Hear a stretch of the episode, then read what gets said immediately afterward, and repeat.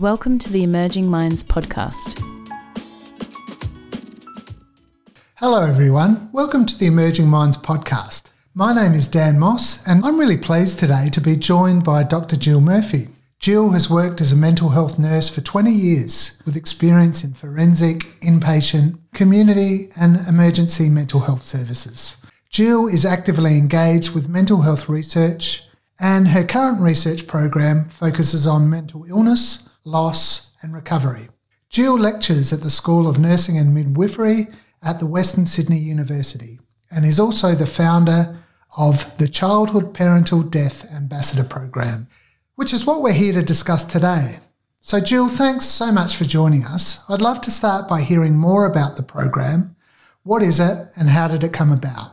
Yeah, sure. And thank you for having me. So, the Childhood Parental Death Ambassador Program is a two day training program that we established after our research working with adults who had experienced the death of a parent during their childhood. And it's really targeted at all health professionals, social professionals, teachers, or any other disciplines who work with children and families who may have a parent who is uh, what we call anticipated possible pending death or who has already died. Yeah, interesting, Jill. And um, what are the program's key objectives and how is it currently achieving these? What we're really hoping to do is to raise awareness around the needs and the experiences of children when a parent is dying or has died, and to really make children visible within that process. So we know often there may be, you know, a surviving parent may be caught up in their own grief, or people don't feel comfortable to be able to talk to children about their parents' death. And so we're really hoping that children can be visible within this process but the way that we're hoping to do that is to look at services making change and developments within their processes and procedures and within how they train health professionals and their staff to really support children and families um, prior to, at the time of death, and um, perhaps a paramedic, for instance, and then after a parent has died.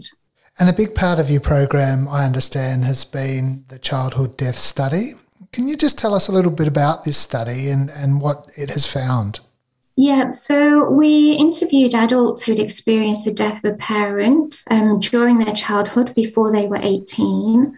And what we found was a real sense of distress, not just when a parent has died and soon after, but over a longer term period, possibly because of the level of information that they received as children about their parents' death and how they understood and conceptualized their parents' death but also um, how they got to know their parent or the lack of information that they had about their parents living and their parents themselves, things like what their parents liked, what their parents didn't like, some of the value systems that their parent had. But they also, because their surviving family or surviving parent was trying to get support, maybe they moved areas to get to be closer to extended family, for instance, uh, which involved lots and lots of change for children. So their lives were lots of unpredictability. So they'd move places like schools, house, their friendship groups would change, their networks would change. Um, so it becomes a very challenging time in terms of the child's distress. Yeah, thanks, Jill. A lot of what we find here at Emerging Minds um, in our research is that in our desire to protect children from upsetting news or events, um, we as adults can sometimes use secrecy or deprive children of, of crucial knowledge about what's happening. This can sometimes, from what we know, impact negatively on children's mental health. How do you, in your role, combat this sort of secrecy or withholding of information from children? Yeah, I think that's a really, really important question. And it's really important to think about the much wider impact that secrecy has for children because it really adds to their level of confusion and their level of distress. Um, but what it also means is that they're constantly learning new information and new things, even into adulthood. So we found with our study, for instance, that people um, were learning that their parent had actually died as a result of suicide in adulthood, rather than being given this information during their childhood and having supports around them to be able to help them to conceptualize that. But it really means that we know children have dramatic imaginations at times.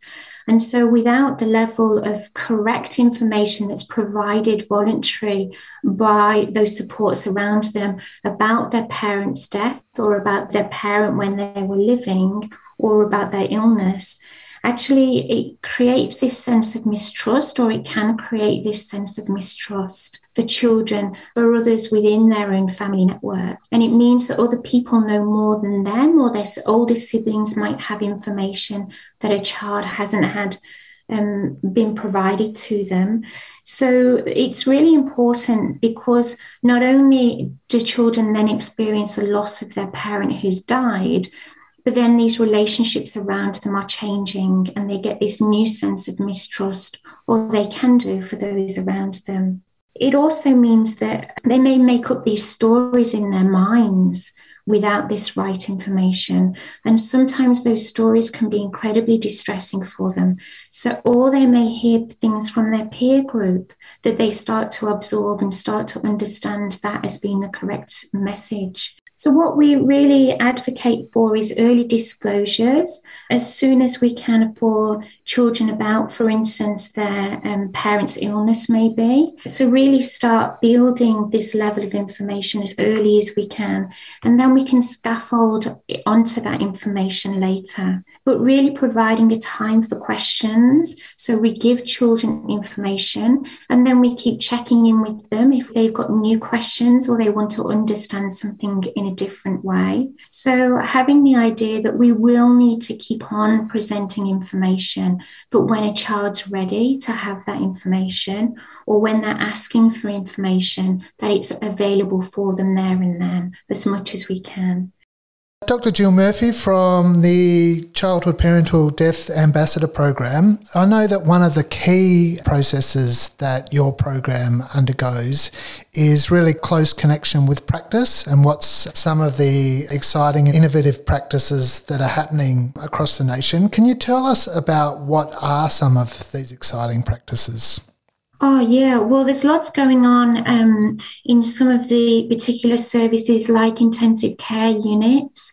I know we've had different ambassadors attend our program, nurses, particularly, and social workers that are working in intensive care units um, to really be looking at their processes and how they support children, at possibly informing children around a parent's pending death and having children involved, but also at the time of death and being able to make memories with children about their time with their parent. We think this memory making is really important for children because over the course of time after a parent has died, it's really difficult for children to work out which were their own memories with their parents and which were memories that have been passed on from other people. And it's really important that we differentiate those memories because a child can lose the positive emotion that they had with their parent. So we really want them to be able to give their memory, but also to be able to remember the emotion and the connectivity that they had in a positive way. But it's also, we know that there are some charities as well that are working, some of the children's grief charities.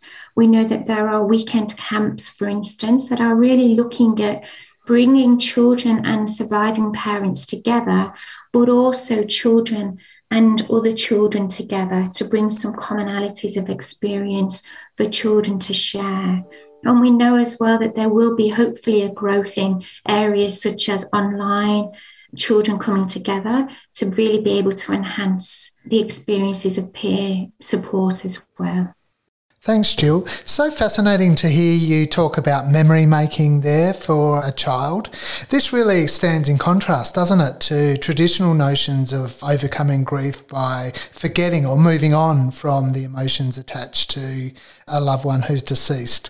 In accordance with this, how can practitioners who might be feeling anxious about ways that, that they can keep that memory making alive, what can they do? How can they start to take small steps in their own practices for children who are experiencing significant grief? Yeah, well, that's a really good point and brings me to the idea of this preparedness. If services are having contact with children and families, that they really start those conversations now so that when they do have a child or family present or a parent dies, that they're really clear within their service about what their policies and procedures are to really support children. But really, what we want is that services are thinking about how do they identify children after a parent's died. So, not just a child who may present to hospital, for instance, if a parent is dying, but those children that may well not be present. And um, how do they talk to the surviving parent to identify those children? And so, then how do they support children at the scene of death, but then after as well? So, when we talk about preparedness, we're thinking around how services consider who should be involved and how they should be involved, and really to think about how they want to support surviving parents. What do they think surviving parents need?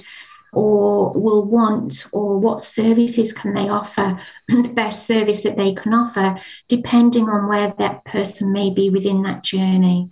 So it may be, for instance, a paramedic who visits a home and there's an emergency situation, but the parent actually dies on scene. And so, what we've been asking paramedics to do is really think about that may be the very last time that a child is with their parent. So, how can they facilitate the best that that can be for a child to spend time with their parent at that point in a very supportive way? And how can they facilitate a surviving parent to notify a child that their parent has died?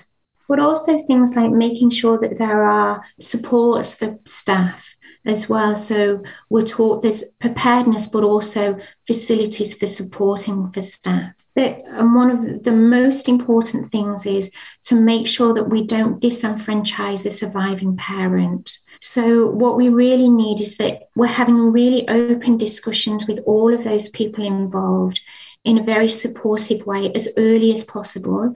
That may be with the person who's dying, with the surviving parent, so we're really understanding what their conceptualizations of death may be from a cultural background, and we understand what their desires are for um, death related practices such as being with a person or where a person wants to die, and who they would like to be with them after death, for instance. And so having information that's readily available for them and letting a parent know, a surviving parent know where they can go for support and when would be really, really helpful. Um, but it's also making sure that when I do the ambassador program, I often talk to this to service staff around making sure that you follow up with people, and so we're offering more assertive service provision rather than rather than waiting for a parent to make contact with us. That we reach out with consent, obviously, to make sure that we're able to facilitate more support if needed as we're going along. Thanks, Jill. Lots of what you're talking about seems about making and continuing to build on a parent's legacy even after they've deceased. This obviously does take some time. I imagine that there's some supports that children and families need directly after death, but also for a time after this. Why do you think it's important that these supports remain in a child's life for however long that they need them? Yeah, well, we know that grief comes in waves over a period of time. So, obviously, we have this real big, acute kind of nature of grief and adjustment. But then this may go on for some time. You know, people are grieving at different stages and they have different needs at different times. So, if we just think about, for instance, um, the use of photographs or the use of videos, Some people can find it at different times really enormously difficult to look at photographs of their loved one who's died, um, depending on where they are in their grief journey. And that may be different for different people, different members of the same family. So it's really important that children have access to, for instance, their own photographs of their parent who's died. So when they're feeling ready and able, they can then look at pictures um, or of videos at that time. But what we also talk around is about the sharing of grief. So it's really important that, as we've mentioned earlier, children have an understanding of why an adult has died, for instance, their parent died. We really also want them to have an understanding of what their parent was like as a living person, and so that may mean that they share those stories with their family members when people are ready, but that that's a repeated sharing because it's not just giving a child information about their parents, it's also building this sense of connectivity with their family members who are with them at that time. And that's really critical. You talked before about the importance of not disenfranchising the surviving parent. I imagine for that surviving parent, there's often a, a, great deal of anxiety, dealing, of course, with their own sense of grief, but also about how they communicate with their child in a way which best supports them. How do you help that surviving parent? And in particular, how do you help them to overcome communication barriers which might exist because of their sense of uh, just not knowing what to say? Yeah, I think that's something that we talk a lot about on the ambassador program is around how we can work with surviving parents to really give them the terms to use and how to explain that in a really open way. Uh, so we know that children will have lots of different ways of understanding death depending on their age and their capacities and abilities. But we also know that people from different cultural backgrounds, for instance, have different understandings of death. So it's really important that as practitioners, we talk to a surviving parent to really work out what information is it that they would like their child to know at that time and then really to facilitate them to find those words. So that may take some time for us to spend with a parent, just working through that initially.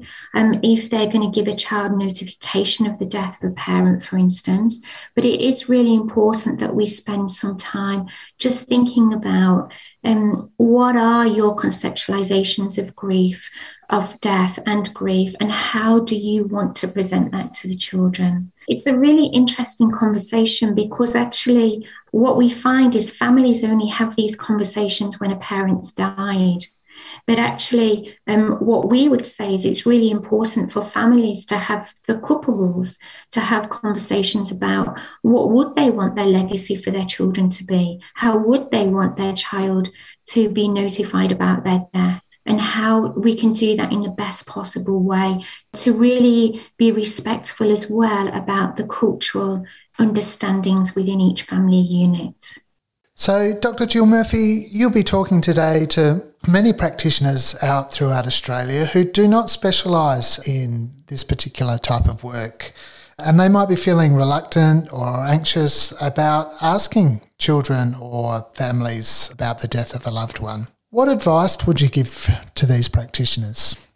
I think it's really about saying, actually, when someone's in a real heightened state of distress, what we worry about as practitioners will be very different to what they're actually thinking and feeling as a person in distress.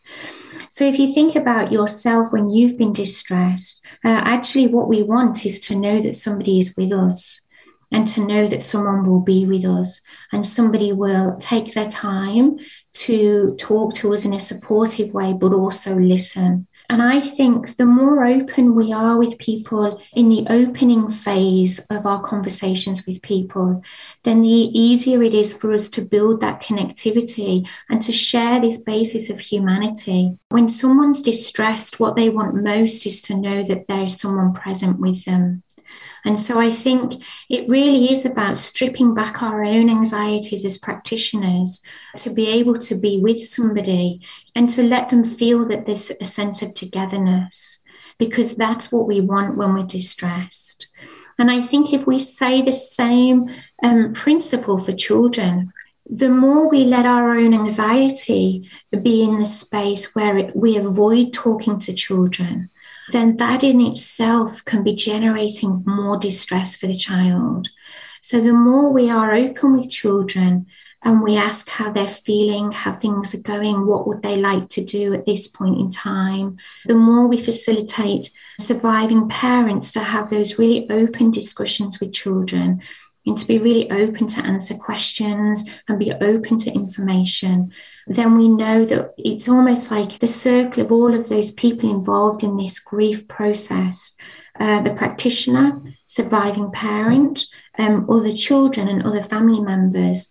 And then the team that the practitioner comes from, the more open discussions we have in all of those interactions, then the least distress people will experience uh, and the most humanity and sharing of grief they will have. And that will be really helpful in itself. So I know lots of people feel that it's a very complex area of work, and for sure it can be complex thinking through and considering lots of different people involved.